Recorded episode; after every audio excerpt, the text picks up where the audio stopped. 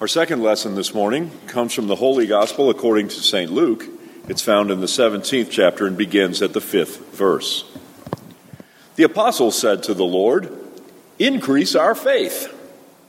The Lord replied, If you had faith the size of a mustard seed, you could say to this mulberry tree, Be uprooted and planted in the sea, and it would obey you.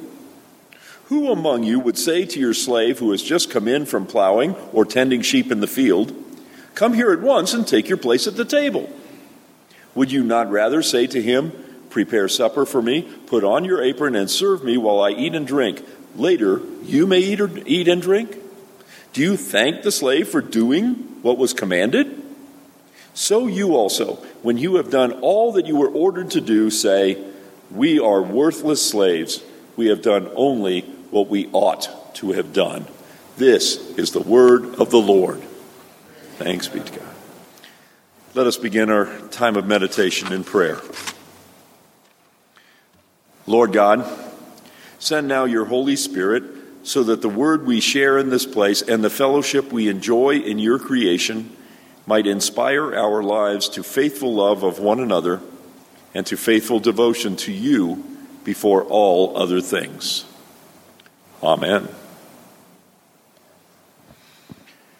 I know a little boy who, when he was in the kitchen with his mother, long time ago, was told sternly, Do not get into the chocolate that I keep here in the cupboard. That chocolate, you might have guessed, was for something mom was going to bake in the future. I knew when I was that young person that mom intended that if I ate those chocolates without her permission, I would surely get it later. And I don't mean get chocolate. Those delicious brown squares may have made me feel good for a little while, but there would be a heavy price to pay when mom found out that her baking supplies were gone. I knew that there would be a punishment that would fit the consequence of my crime. Consider another possibility. What if mom, God rest her soul, were, were, were to have taken me into the bathroom and then pointed to the cabinet that was in that place and told me not to eat the little chocolates that were kept there? Right?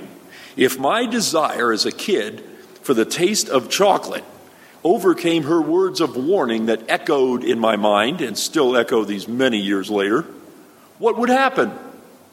Would I be punished? we all know, I hope, that when we eat an unneeded dose of Ex-Lax, the flavor of the medicine may taste eh, reasonably good at first, but the very act of taking the medicine will bring on its own punishment. Mom will not have to be that person who comes and brings the punishment later. The crime of disobedience, sometimes, as is the case here, brings its own punishment down upon us. We all, I hope, have learned these lessons pretty early in life. If not, maybe you learned something just now.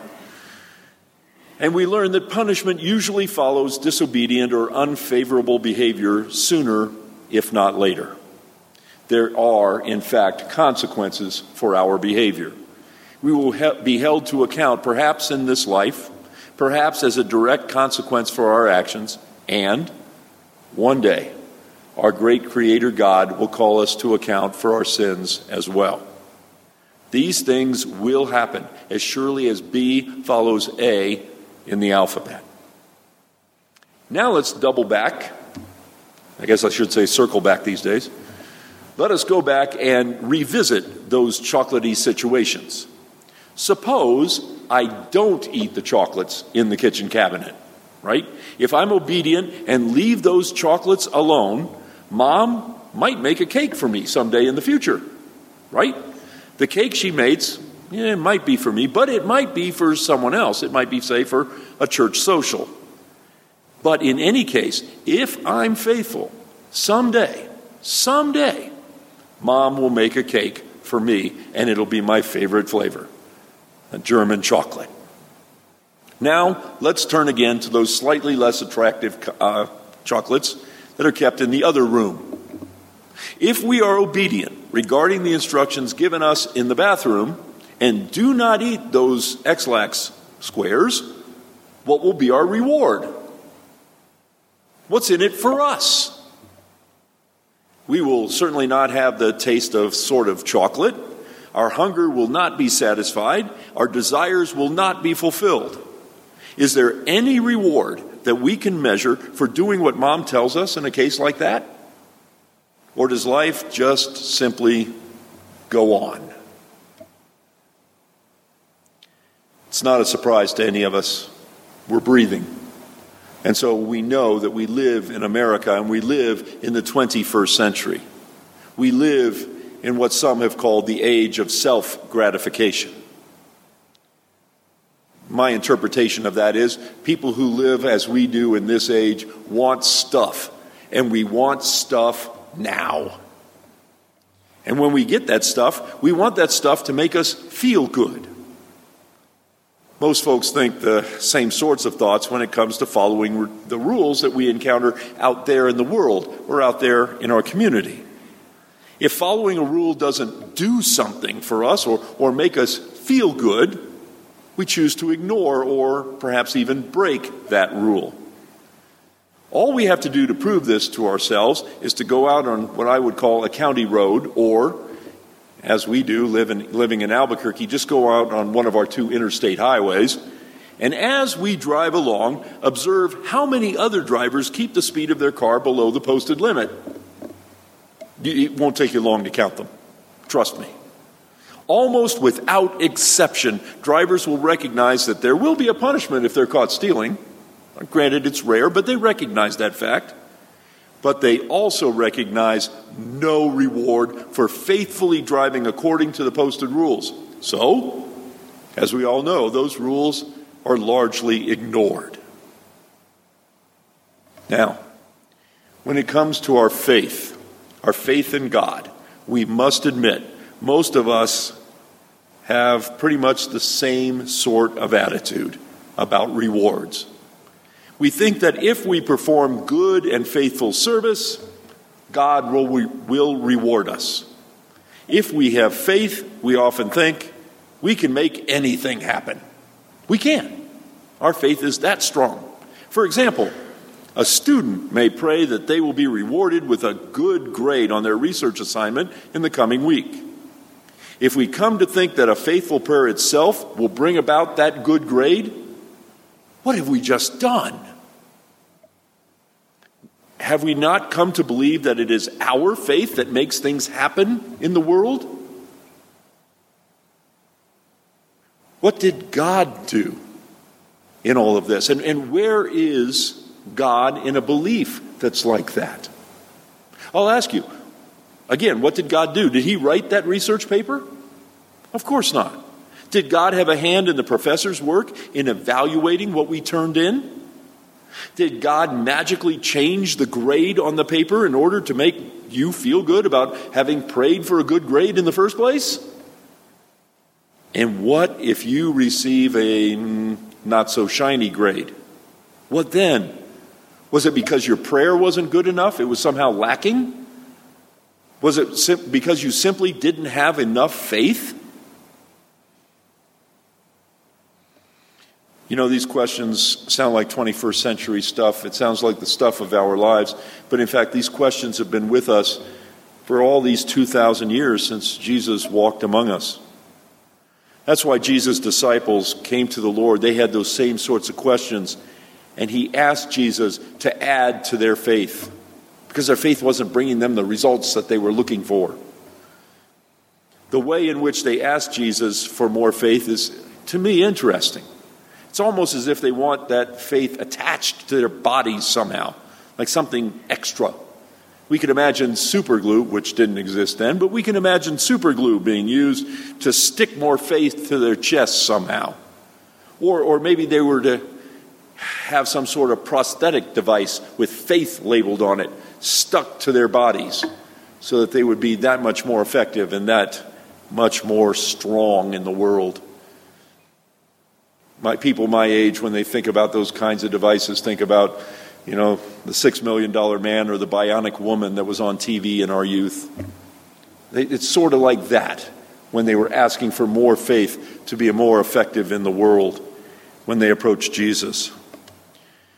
But then Jesus' response to his disciples is quite surprising itself. He tells them, in the famous words that we've heard so many times in churches before, if those disciples have the faith as large as a tiny little mustard seed, they might be able to tell a mulberry tree to uproot itself and replant itself in the middle of the lake. Think about that for a minute. Just wait a minute and think about Jesus' words.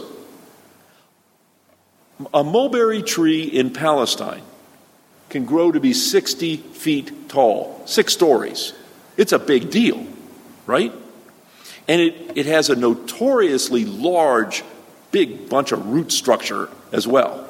So, as big as it is on the top, it's like an iceberg. It's huge below as well. In the 2,000 years since Jesus spoke those words, and I'm sure before as well, not one single mulberry tree has ever been witnessed to have come up out of the ground and planted itself in a lake, let alone the Sea of Galilee. Now, are we somehow to believe that if we have faith the size of a tiny little mustard seed, that we might be rewarded by having the power capable of causing some huge tree to jump up in the air and do the impossible? Is that what Jesus is trying to teach us here? Sisters and brothers, when we hear Jesus describe the power of faith that can move mulberry trees, we often recall another biblical saying that's so very similar, and that is that faith can move mountains. We've heard that too, right? Well, maybe faith can move mountains. I know that God's faithfulness can move mountains.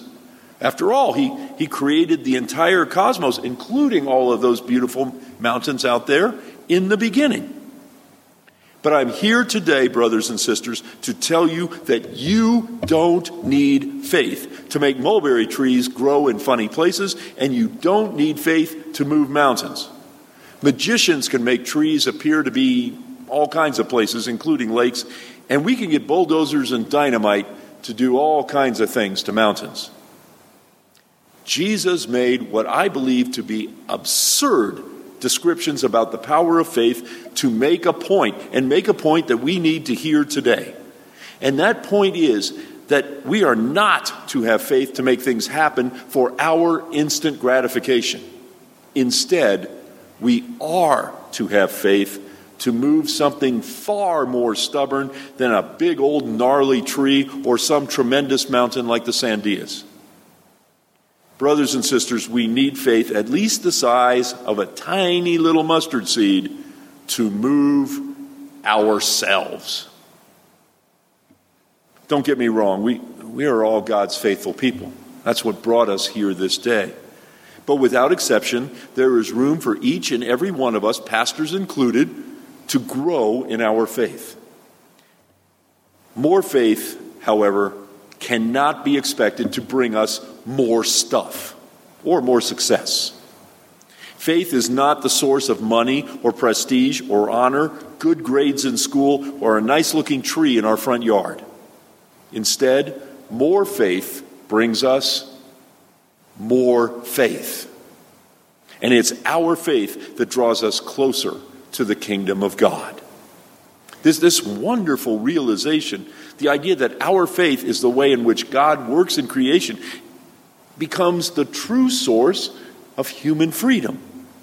Faith brings about the most extraordinary results. We can live with the understanding that our growth in faith need not be proved by the miracles that people think that we work or by the tricks that we can play on others. Instead, our growth in faith is evidence of God's tremendous power power to create things out of nothing. Faith, then, is what God uses to create things out of us, seemingly nothing. That's right, we're not called to move great trees or even mountains, but to move ourselves. Jesus calls all his disciples to move themselves to greater faith in him. The faithfulness to which Jesus calls us today may be small, each of us to our own, but it surely has plenty of room to grow. And by faith, even as small as the smallest seed, we can grow to live by his teachings of discipleship, his teachings to follow in his example. So, okay, preacher, you might be thinking, I hope you're thinking, what does this faithfulness Jesus teaches look like? I, after all, I, I can see mountains, I can see trees, I can see chocolates no matter where they're stored, but I can't see or even measure faith. I admit, we can't wear faith on our sleeves. We, we can't have it printed on a multicolored, attractive t shirt, unless it says Faith Lutheran Church, but that's an exception. We can't put faith on true personal display. However, Jesus did give us the perfect example of faithfulness in his life on earth. He was faithful, bless you, he is faithful to God's call even unto the cross. In this greatest of faithfulness examples, Christ didn't suffer the crucifixion in order to call attention to himself. He didn't. He didn't do that. He didn't go to the cross to show off his tremendous power either. Clearly, he didn't use any power. Indeed, hardly anyone in Jerusalem at the time of the crucifixion even noticed he was on the cross. That's how much attention he drew to himself. His closest friends all hid in shame or they ran away in fear as it happened. Only a small, tiny number of women, only they, came anywhere near on that first Good Friday. Jesus' faithfulness gave him no satisfaction on that day. His reward would come later, and it would be a gift for others. His, his act on the cross was the ultimate faith in action. I say to you this morning God's grace given through the faithfulness of Jesus Christ is for you. Those should be familiar words to you, for you. Luther called them the most essential words in the sacrament of the altar, the Lord's Supper, as we now call it. It is for you. When we gather for the Lord's Supper, you will hear that those two words uttered again and again. When you receive the elements in your hands or have them blessed as you brought forward, you will hear that this is the body of Christ or the blood of Christ um, given or shed for you. The example of faith given us by Jesus Christ is a faith that reaches out beyond the needs of people in the here and now because it, seeds, it seeks the needs of still other people, people in all times and in all places. Let me be a little closer to home. Let your mind's eye look around you this morning and see faith in action. It's here. Let me describe it for you. There are people working this month in many ways to help the ministry of the Rock at noonday. It's our church's mission partner this month. Some people are helping the homeless meet their physical needs at the Rock. They, they are helping provide a place where a meal can be offered or clothing can be distributed. Let your mind's eye see the people who give the gift of financial resources also to help the Rock recover all of its blessed ministries after so many were shut down during the pandemic. The efforts of those among us are not made with the idea that our volunteers and givers will be rewarded by some sort of personal recognition. In fact, many of these folks would be absolutely embarrassed if I were to point them out among us this morning. Our volunteers following the example of Jesus Christ, don't expect to be paid, nor do they have any illusion that their work will bring them closer to the promise of eternal life. That promise, that promise of life everlasting, has already been delivered by Jesus on the cross. And so, this faithful work of our sisters and brothers is being done for others. In essence, what they're saying to our neighbors is this gift of grace is for you members of this congregation are saying those sorts of things, not only at the Rock, although that's very important in our emphasis this month, but they're saying it all over the world, all through the year, all the time. through their faithful actions. This gift, they say, is for you to our brothers and sisters. God has acted through our congregation and its gift of dedication with the result, hope for, that faith may grow both here and in places eh, a distance from this room. Not to mention that uh, faith may grow in the lives of God's children who find themselves homeless today and serviced by the rock. That, sisters and brothers, is what faith in action looks like. When we leave this time of worship in just a few moments, we will ask ourselves nagging questions that have been with us throughout our lives, and in fact have been with our brothers and sisters for 2,000 years. Questions like, What's in it for me if I don't eat the chocolates? Either kind. Why should I open, or excuse me, why should I obey the speed limit signs when so many other people don't do it? Where is the reward for faithfully serving for the benefit of those in need, or, or teaching God's word to our young people, or praying for the poor and the sick? When we ask questions like this, and there are dozens of them, when we ask questions of ourselves like this because we doubt our faith, sisters and brothers, I say to you, you're asking yourself the wrong questions. The question, the one question we should be asking our, ourselves this day and every day is how might I live faithfully to my baptismal promises so that the power of God may be known to all? So that others hear us say, This gift of grace is for you. The answer I can give you this morning is from our psalm, as read by Jessica Be still and let God give you the answer. Let us pray once again. Lord God, we ask that you lead us by your hand as we commit our ways to you and put our trust in you, for you will accomplish all faithful things. We need your help as we put aside the selfish desires of our own hearts, and, though growing in faith, we wait patiently for you, O Lord, for you are the one who is truly faithful. Amen.